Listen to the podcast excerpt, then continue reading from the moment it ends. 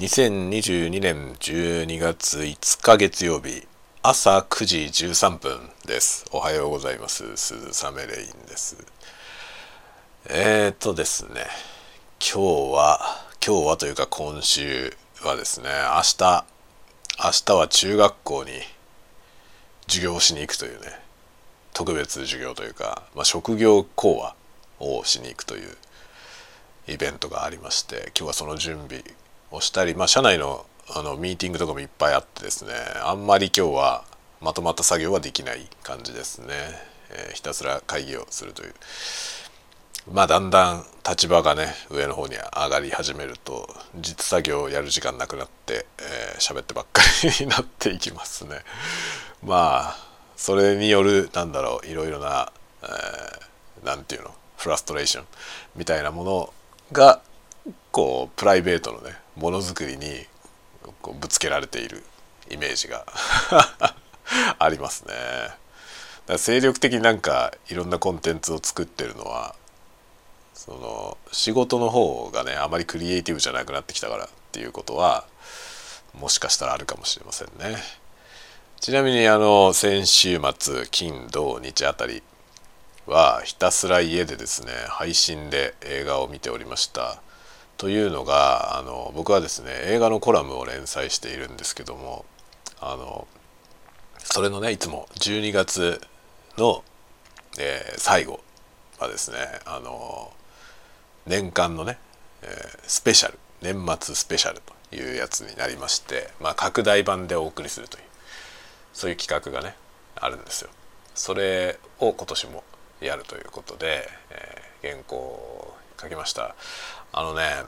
あの、まあ、僕の連載はですね月2本映画をね月2本紹介してるんですけどだからまあ月2本ずつこう連載をやってきて最後12月だけ12月はねあの1本目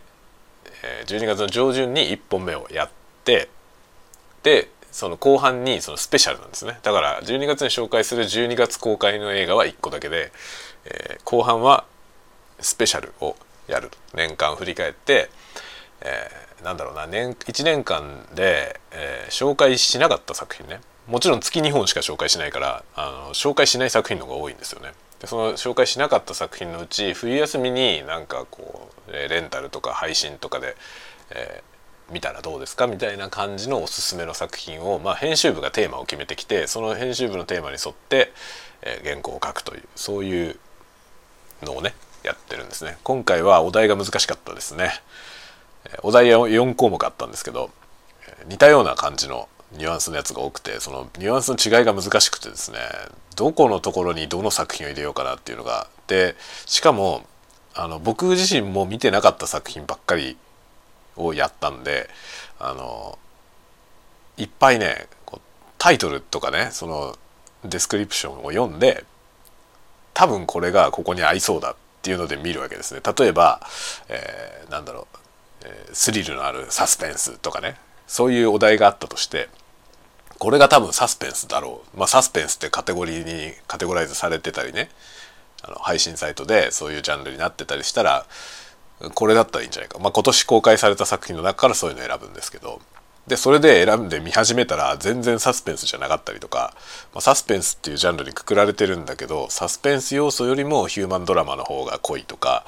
そういう作品もいっぱいあるわけですよね。で見てしまってからこれは多分こっちのカテゴリーで紹介した方がいいなみたいな移動が行われたりとかしてその結果いろいろ見たけどあれこの項目のやつがないじゃんみたいな ことが発生するわけですよ。それでいろんな作品をねなんか慌てていろいろ見て原稿を書きました。それで、えー、上旬のね12月上旬の作品のレギュラーのやつですね。レギュラーのやつの締め切りとスペシャルの締め切りが同じ日という最悪のパターンで。何それって感じなんですけどあのねスペシャルの方はあの考慮日自体はもちろん後ろなんですけどあの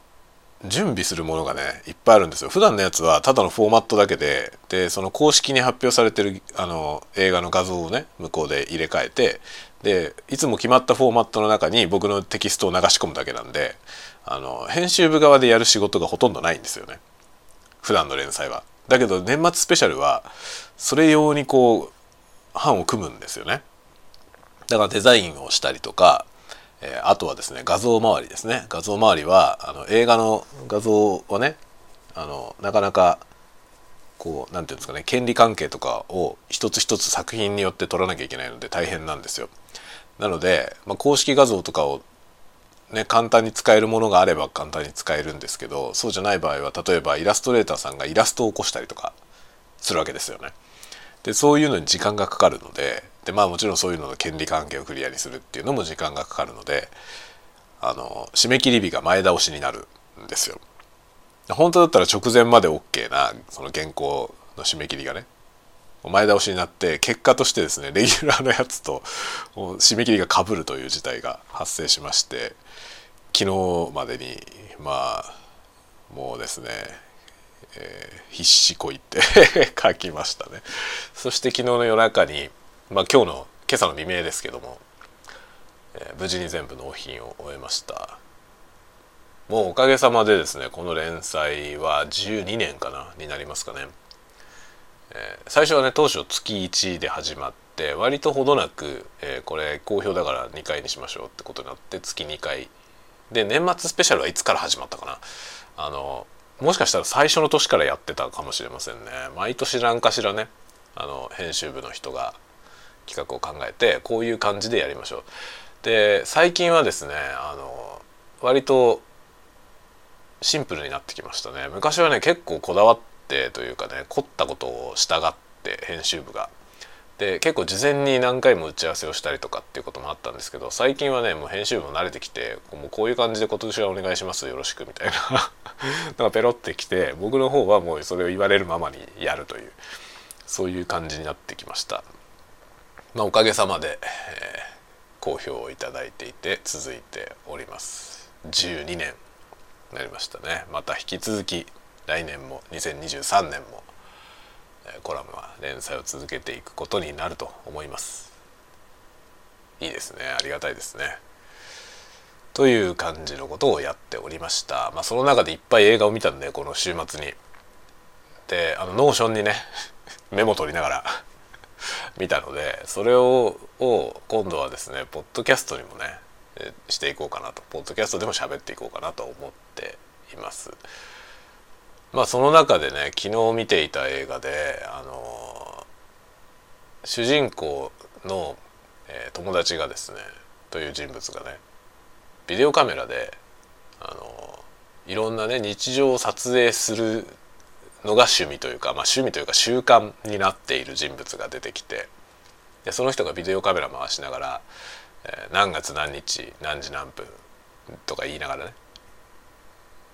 こんなことがあります。こうなってます。とか言いながら喋って録画しているというそういうシーンが出てくるんですけどそれを見てこのね自分の僕のやってるねこのスタンド FM 何月何日朝何時ですって言って始めてるじゃない。それと重なってああこれいいなって 思いましたね。でその映画のと違うのは映画はねビデオでビデオカメラであのちょっと古い時代を描いていたのであのテープで撮影するタイプのカメラなんですよ。それがね今は、まあ、カメラもねあのデジタルデータで撮影してでクラウドにアップするみたいなの割と普通になってますよね。そうするとねこれのいいところはスタンド FM もそうなんですけどデータが手元に残ってなくてもクラウドに残っているんですよねこれは素晴らしいよね結構だからあの Vlog 的なものねちょっとね改めて Vlog をちゃんとやろうかなと少し考えています。今あの YouTube はねメインが ASMR のチャンネルなんですけど ASMR チャンネルは ASMR って、ね、歌ってる手前あんまり ASMR じゃないことをやりづらいというのがあってあのサブチャンネルでね Vlog のチャンネルをやろうかなとちょっと考えています。それはまだねちょっとほんと未定なんですけど、まあ、ガジェットの紹介とかもあの ASMR に関係ありそうなねマイクであったりとか録音機材のやつは割と ASMR チャンネルでもやりやすいんですけど普通のもっとね全然違うものの紹介とかは普通の Vlog チャンネルみたいなやつで紹介した方がやりやすいなと思ってそういうチャンネルもやろうかなとと今若干考え中でございます。もしかしたら近々やるかもしれません。あの今メインチャンネルレイニーズ ASMR っていうチャンネルをやってるのでそれのサブとしてレイニーズブログ Vlog レイニーズ Vlog というやつをやろうかなと。と考え中です。今持ってるねあの鈴雨レインレイニーチャンネルいらないんだよな。あれがあまりにも中途半端で適当なことをやってるからあのチャンネルがねなんか微妙なんですよね。なのであのチャンネルをやめてあの Vlog のチャンネルをね新たに始めようかなと少し考えています。まあもちろんメインは ASMR チャンネルですがその、ね、ASMR チャンネルもちょっとねあの今までのところ当たり前すぎる ASMR しかやってないので少しちょっと違う毛色の違うことをねやっていこうかなと一応思っているというかあの構想だけはあります。そういうのをね少しずつやっていきたいと考えているとこです。ではではではまた、えー、今日は家にいるので昼昼も喋るかなと思いますね。はいというわけでまた次回お会いしましょう。またね。